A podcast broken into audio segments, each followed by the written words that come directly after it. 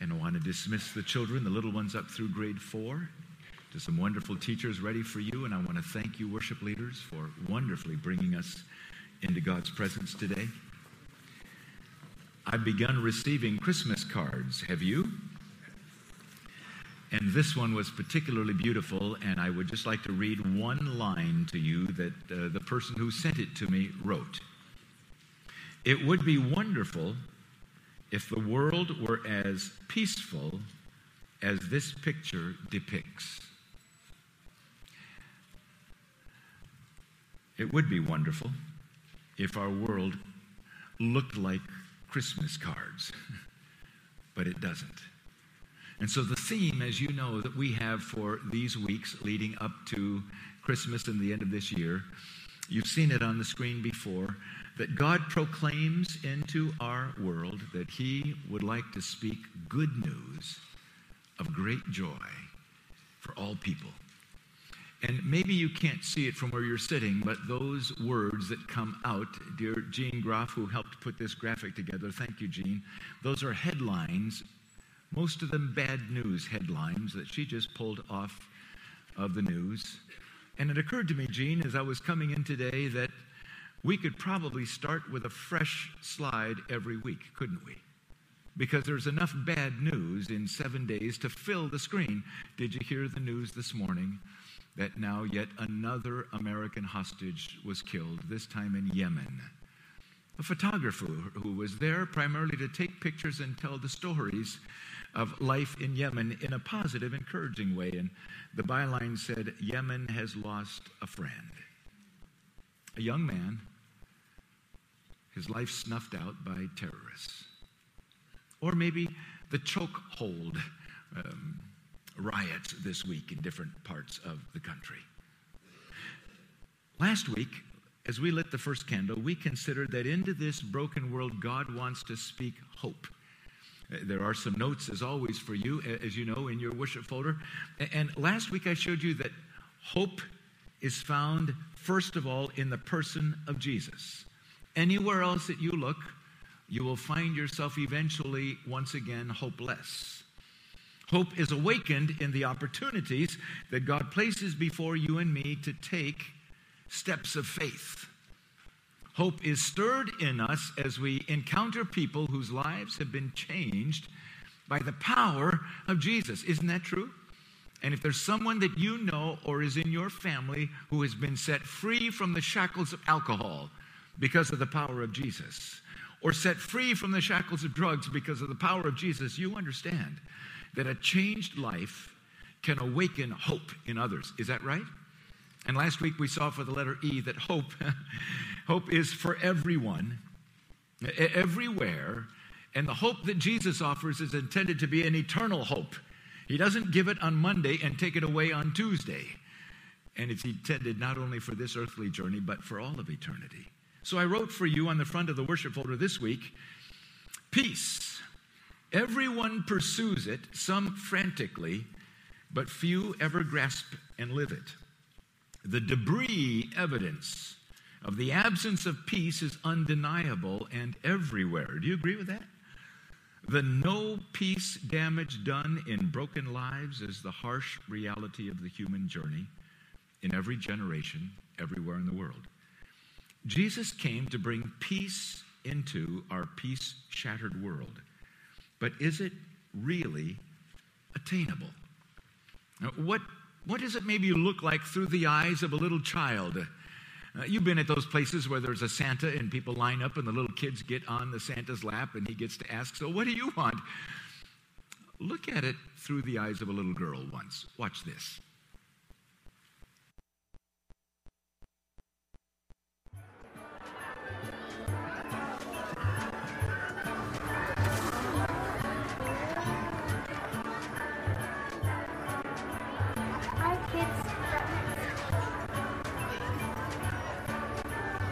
Hello, young man and young lady.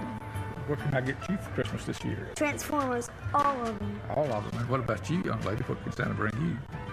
A little peace and quiet. Peace and quiet. Wouldn't you rather have a toy? Or something? no, please. Just a little peace and quiet. See, my brother's driving me nuts, jabbering about the Transformers toy he wants for Christmas. And my parents are dragging us from house to house for Christmas parties. So I'm sleep deprived. Look at these bags under my eyes. And I'm only eight. Oh, yeah. My parents are really excited about this, so we have to wave and smile. We have company coming over next week, and the house is a huge wreck.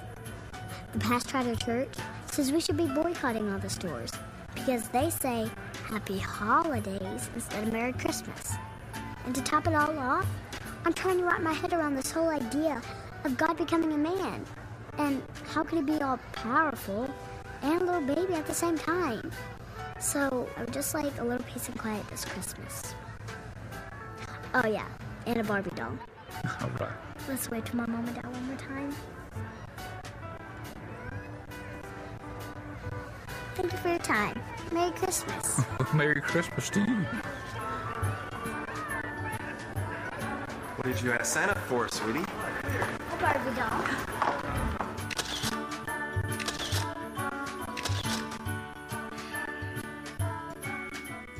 I wonder what you would say if you had a chance to crawl up into Santa's lap.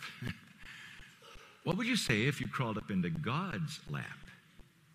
And God asked you, What would you like me to do in your life, in your family, in your world this Christmas season? Let's think for a moment about the reality of this peace search that every person is involved in. You and I live in what I would like to call a peace malnourished world. Malnourished isn't a word we use very often here in America, but in much of the rest of the world, it's a harsh reality. And it rips out your heart when you see children who are only eating maybe once every other day.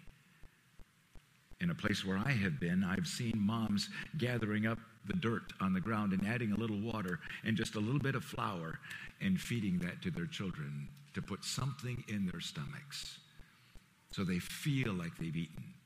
Malnourished. We are a peace malnourished, starved world. Because peace, hunger, is natural. God placed inside of you, when you were in your mother's womb, a desire for peace. That's why, when you were a tiny little infant, the safest place for you was in your mother's arms at her breast. It was peaceful there. You could hear her heart beating as you laid your head on her chest.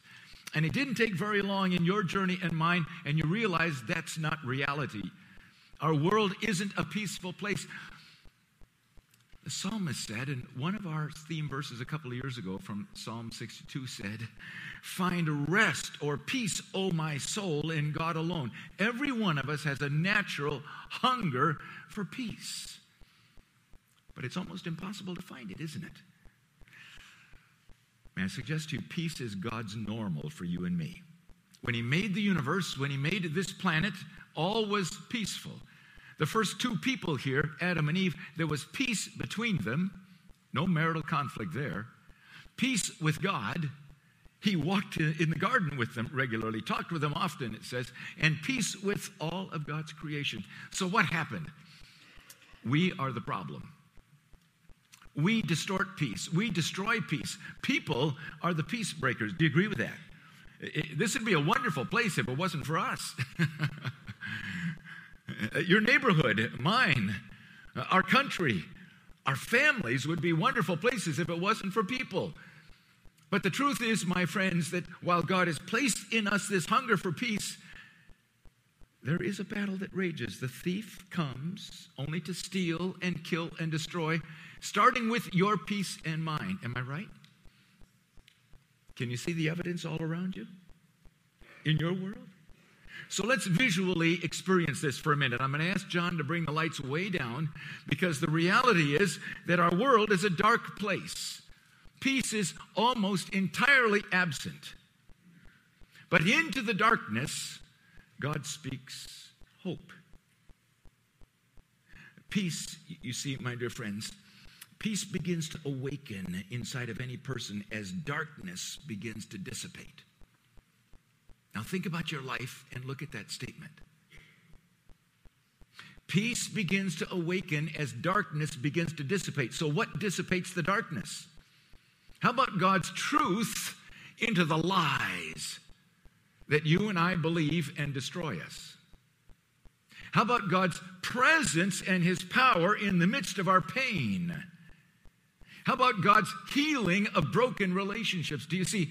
Peace begins to awaken as darkness dissipates. Darkness dissipates with light. Two candles, cross and a creche. I am the light of the world, Jesus said. Whoever follows me will not walk in darkness. So, how much of the light of his truth and his power and his presence have you experienced? Peace awakens as the darkness dissipates, as you and I experience the love, the unshakable, unearnable love of God in those places in your life and mine where those who should have loved us didn't. Peace. Peace awakens in us as Jesus defeats what I'm calling the thief effect the damage done by the thief in families. And every one of us in this room has been touched by that. In business in environments, in communities. As Jesus defeats the thief effect. So, what would be some thief effect? How about the wounds that you and I carry because somebody lied to you? How about the wounds because somebody broke a promise? How about the wounds because somebody was untrustworthy? How about the wounds because someone rejected and abandoned you who should have loved you? Peace awakens as Jesus defeats the thief effect because there's nothing else that can defeat the thief effect. Am I right? So listen uh, to again, uh, and John, please bring the lights up a little bit. Isaiah chapter 8. Uh, Greg and, and Julie and family read it for us a, a little bit ago. When Isaiah the prophet, in, in a time of great darkness, speaks hope. When men tell you, verse 19 of chapter 8 of Isaiah, to consult mediums and spiritists who mutter and whisper, should not a people inquire of their God? Does that sound like America and Western Europe? Places where once our schools celebrated the reality of the Ten Commandments, and there was prayer. Once, where businesses didn't mind at all if you had a Bible on your desk or, or, or, that you carried it with you and you brought God's truthful business practices into business. A, a place where once entertainment was truly entertaining on the television and wholesome and wasn't blasting your house with gunshots. What happens when a people pushes back against that and instead invites the darkness, this is what happens. It, it encroaches upon you, and peace is sucked out of our lives and our families and our societies, and people start pursuing spiritists and mediums. Why consult the dead on behalf of the living, Isaiah says? To the law and to the testimony. It's a call. A Jewish prophet writing to Jewish people who understand the answers are found in what God says. So God speaks to Moses Here are the laws of how life should be lived in peace and harmony with me and with each other, the Ten Commandments and the other laws. The testimony. Here is the wonderful witness of the reality of relationship with God. The Ark of the Covenant, sometimes called the Ark of the Testimony. The testimony was a declaration of the wonder of the truth of relationship that can be lived with God. If they do not speak according to this word, they have no light of dawn, no hope. Distressed and hungry, they will roam through the land, and when they are famished, they will become enraged. And looking upward, they will curse their king and their God. Do you see it happening, my friends, all around us? Then they will look toward the earth looking all around them at the circumstances that surround them, and see only distress and darkness and fearful gloom. Isn't that what the headlines are proclaiming to us every day? And they will be thrust into utter darkness. But Isaiah says, Take hope, there will come one who will change all that. Nevertheless, chapter 9, verse 1 there will be no more gloom for those who were once in distress. In the past, he humbled the land of Zebulun and the land of Naphtali. Those are the northern districts, as you know, are the northern part of Israel. That area where when the king of Assyria came in with his armies beginning in 734, ending in 722 BC, destroyed the northern kingdom, ravaged those communities, dragged off thousands of people into slavery. But in that very same place, Jesus would come. And that's why it says there, but in the future he will honor Galilee of the Gentiles by the way of the sea along the Jordan. The people walking in darkness have seen a great light. On those living in the land of the shadow of death, a light has dawned. What is the light? Jesus, who came to that place. Nazareth, where he was raised, is in that place. Capernaum and all the area around the Sea of Galilee where he walked and lived and taught and healed is in that place. In a place of great darkness, God came. And he brought hope. So, question You don't live in Zebulun or Naphtali. You live in Lake Geneva or Elkhorn or Delta. Is it a dark place? Do you see the evidence of darkness there? And has Jesus come? Does Jesus live in your town? Is the light of Jesus pushing back the darkness, starting in your home? Because you are, are, a person who claims to have trusted Jesus Christ. Has your life been profoundly changed so that where you live is a lighthouse? Because Jesus is there. For unto us, verse 6, a child is born, and to us a son is given. Isaiah now is speaking futuristically as, as reality, and the government will be on his shoulders, and he will be called Wonderful Counselor, Mighty God, Everlasting Father, Prince of Peace, and of his increase of his government and peace there will be no end. Those four great titles, as the people heard Isaiah proclaim them, they couldn't imagine what kind of a person would be like that. But when Jesus came, he was like that. And we can look back now and say, yes, he was a fulfillment of that. Wonderful counselor. Don't you love the fact that that, that first title, if you will, starts with good news? Wonderful. this one who comes will be wonderful, and he will bring wonderful hope and peace with him. When, Moses at the burning bush met him, he gave the name I am. I am wonderful. I am more than you will ever need. I am fully aware of what's going on in your life. I am all powerful, all present, all knowing. I am. When you recognize that the Jesus who came here is the great I am, he said before Abraham was, I am. Then, whatever the situation is that's going on in your life that's breaking your heart, the great I am is a heart healer. Amen? Uh, let wonderful counselor, if you will, be a phrase that speaks to your heart. Counselor, that, that means wisdom, counsel, guidance. In fact, you remember that when Jesus was with his friends in the upper room and he brought them great hope and peace, as he began to explain that he was leaving them, he said, Don't worry, I'm not going to leave you as orphans. I will send another counselor to be with you forever. Have you encountered the great I am as your personal counselor? Guiding you through every single day. Heart healing, wisdom giving, guidance offering counselor for you every day. Mighty God, El Gibor. Or how about this one? El Shaddai, the all sufficient God. More than sufficient for whatever you need. If, if wonderful counselor speaks to my heart, mighty God speaks to my head. Because as I look around, uh, the circumstances of life can overwhelm me. Uh, the questions can be too big for me. I, I need answers. Mighty God.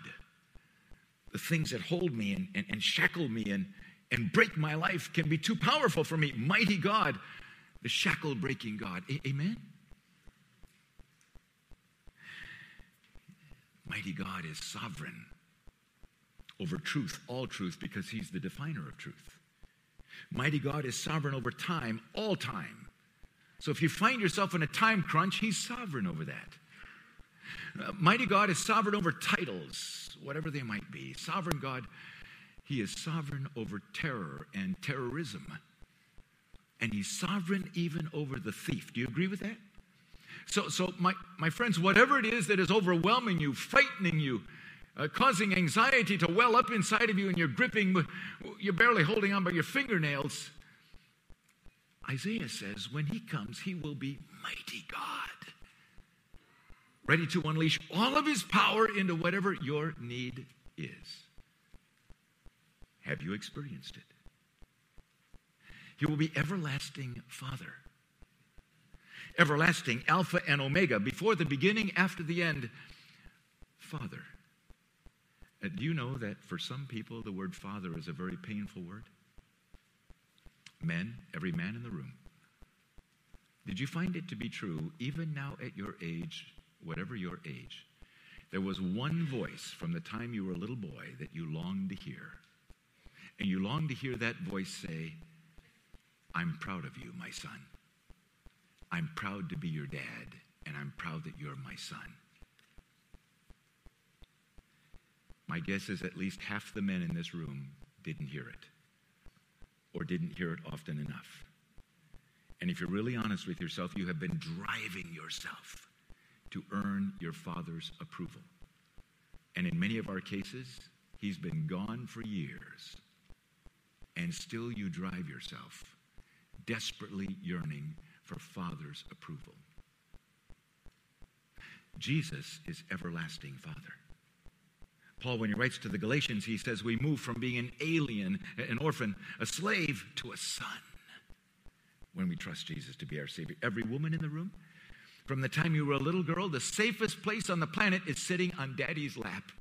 And he's got his arms around you and he's whispering in your ears as a little girl, I love you. You're my little princess. You're beautiful and nobody's ever going to hurt you. But many of you never heard it, did you? And so, all of your adult life, you have been longing for a man to love you in an honorable, safe way. Many, many, many of us bear what is called the father wound. And it's deep and it can almost be paralyzing because we were created by God. As we use Psalm 78 with Danny and Kristen, we were created by God to need the affirmation and the approval and the love of our daddies because our human daddies shape our understanding of God. If your human daddy was a harsh, angry daddy, you probably have this picture of God that he's a harsh, angry God and you'll never measure up. If your human daddy was absent because he was so busy at his job or doing other things, you probably have this picture in your mind that God really doesn't have time for you. But if your human daddy was loving and he was there for you, you probably understand that, that God wants to embrace you, and it's not hard for you to receive his embrace. But across this particular nation, my dear friends, a huge percentage of people have a very distorted picture of God because of a dysfunctional father son, father daughter relationship. When he comes, he will be everlasting, Father. So let him embrace you with his unconditional loving arms. Jesus came and over and over again he talked about his father and he said to his friends, He can be your father too. That's why I've come. I will pay the full price.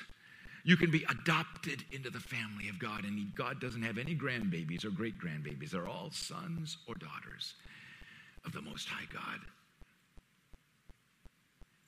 If wonderful counselor speaks to your heart, mighty God speaks to your head, let everlasting Father speak to your relationship with Him first and then with others. Prince of Peace, royalty. he comes here and he speaks to us and tells us that we can actually be heirs. John called him the Lamb of God who takes away the sin of the world.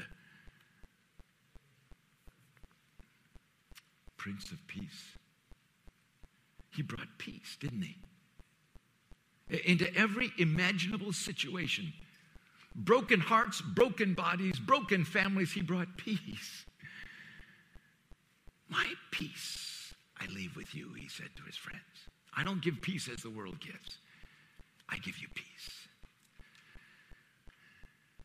Every one of us has a story in this room. And for most of us in this room, we have not yet found and are living in that full peace. Jeff and Marcia, would you come for a moment? I'm inviting Jeff and Marcia Hendricks to join me here because they are in the midst of something right now that some of you in this room have experienced, and it's a peace robbing, peace stealing experience. Moving, packing up all of your belongings and moving from the place where you have lived and the place that you love and the people you love can be one of the most difficult, heartbreaking experiences. Isn't that true if you've ever done that? It's one thing to do that when some company has offered you an unbelievable package. You can't imagine how you're going to spend all the money. Or you're moving to this paradise. It's another thing when you sense that God has said, it's time. How's your heart? What's God saying? I got a I got a phone call and a text at 11:19 today from a church up in Eagle River area, Conover Evangelical Free Church. The congregation voted, and uh, they're calling me and Marcia up there to serve as a worship pastor and pastor of adult ministries. Mm. The vote was 100% unanimous.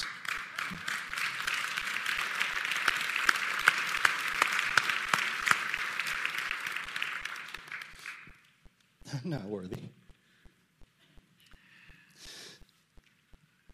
Have they called you to come like in five years so you got time to prepare? January 5th is my start date. How long have you lived here? Marcia was was coming to this church before she was born. I've been coming here and been blessed to participate in worship and grow in lots of different areas since I was 13. I looked for ministry opportunities.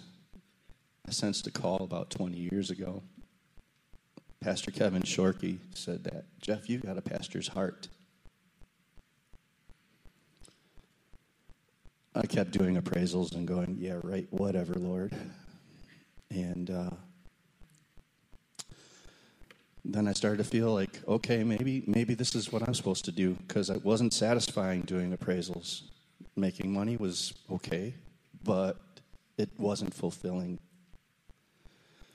And so um, I started pouring myself in more. And I started in school 2010. I'm not done with school. And they said, That's okay. We'll let you finish. We'll help you get certified and licensed and ordained and all that stuff. We just want you up here. There's a lot of connections between Conover E Free and Calvary. I know the Hoffmans have been there.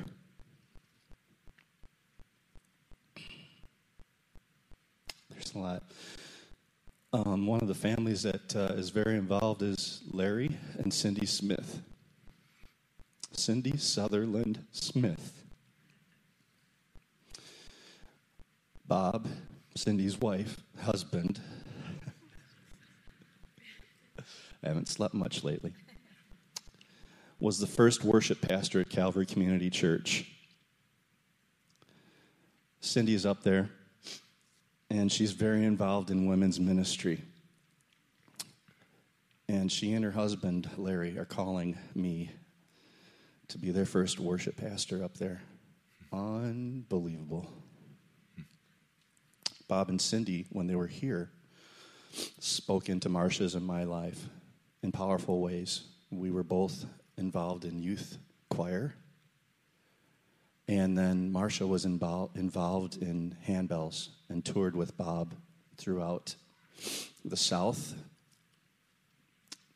at praise gatherings, and on the Capitol steps, ringing them bells. So the circle is complete. We don't have all the answers. We have a house to sell. We don't know where we're going to live, blah, blah, blah. But Isaiah 30, 21 says, There will be a voice behind you that says, Go this way, walk in it. So that's where we're at. We're going, we're following what the Lord has said and where He's called us. What else? And the end of verse 7 says, And the zeal of the Lord God Almighty will accomplish this. Because you have trusted him to be your wonderful counselor through many things in the journey of life. You're trusting him now to be your wonderful counselor. Wonderful, he couldn't possibly love you more. And he'll continue to speak his wisdom into your life. Because you've trusted him to be your mighty God and he has come to your rescue on more than one occasion, Amen. he will continue to do that Amen. in ways that you don't even yet know. He will be your everlasting Father. As you take Marcia away from Daddy and her family in ways that you've never experienced before, you will experience His embrace in part the way you're experiencing right now through the embrace of your husband. And you're not halfway around the world, so we'll probably all end up there sometime. We, we won't all come at the same time. We're looking for a big house so everybody can come. And you are now miraculously, and you will experience the Prince of Peace. As the risen Jesus Christ himself says, Take my hand. We'll walk this journey together. I've already gone before you.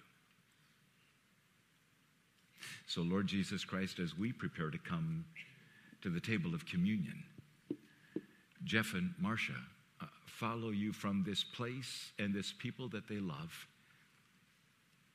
Privileged and thrilled to respond obediently to your invitation and your call, trusting that you will continue to be a wonderful counselor, guiding them through every question, every challenge. You will continue to be, Lord Jesus, mighty God more than powerful enough for every challenge they face. You will be their everlasting Father, and late at night, when they feel all alone, hours away from family and friends, you will embrace them as only you can.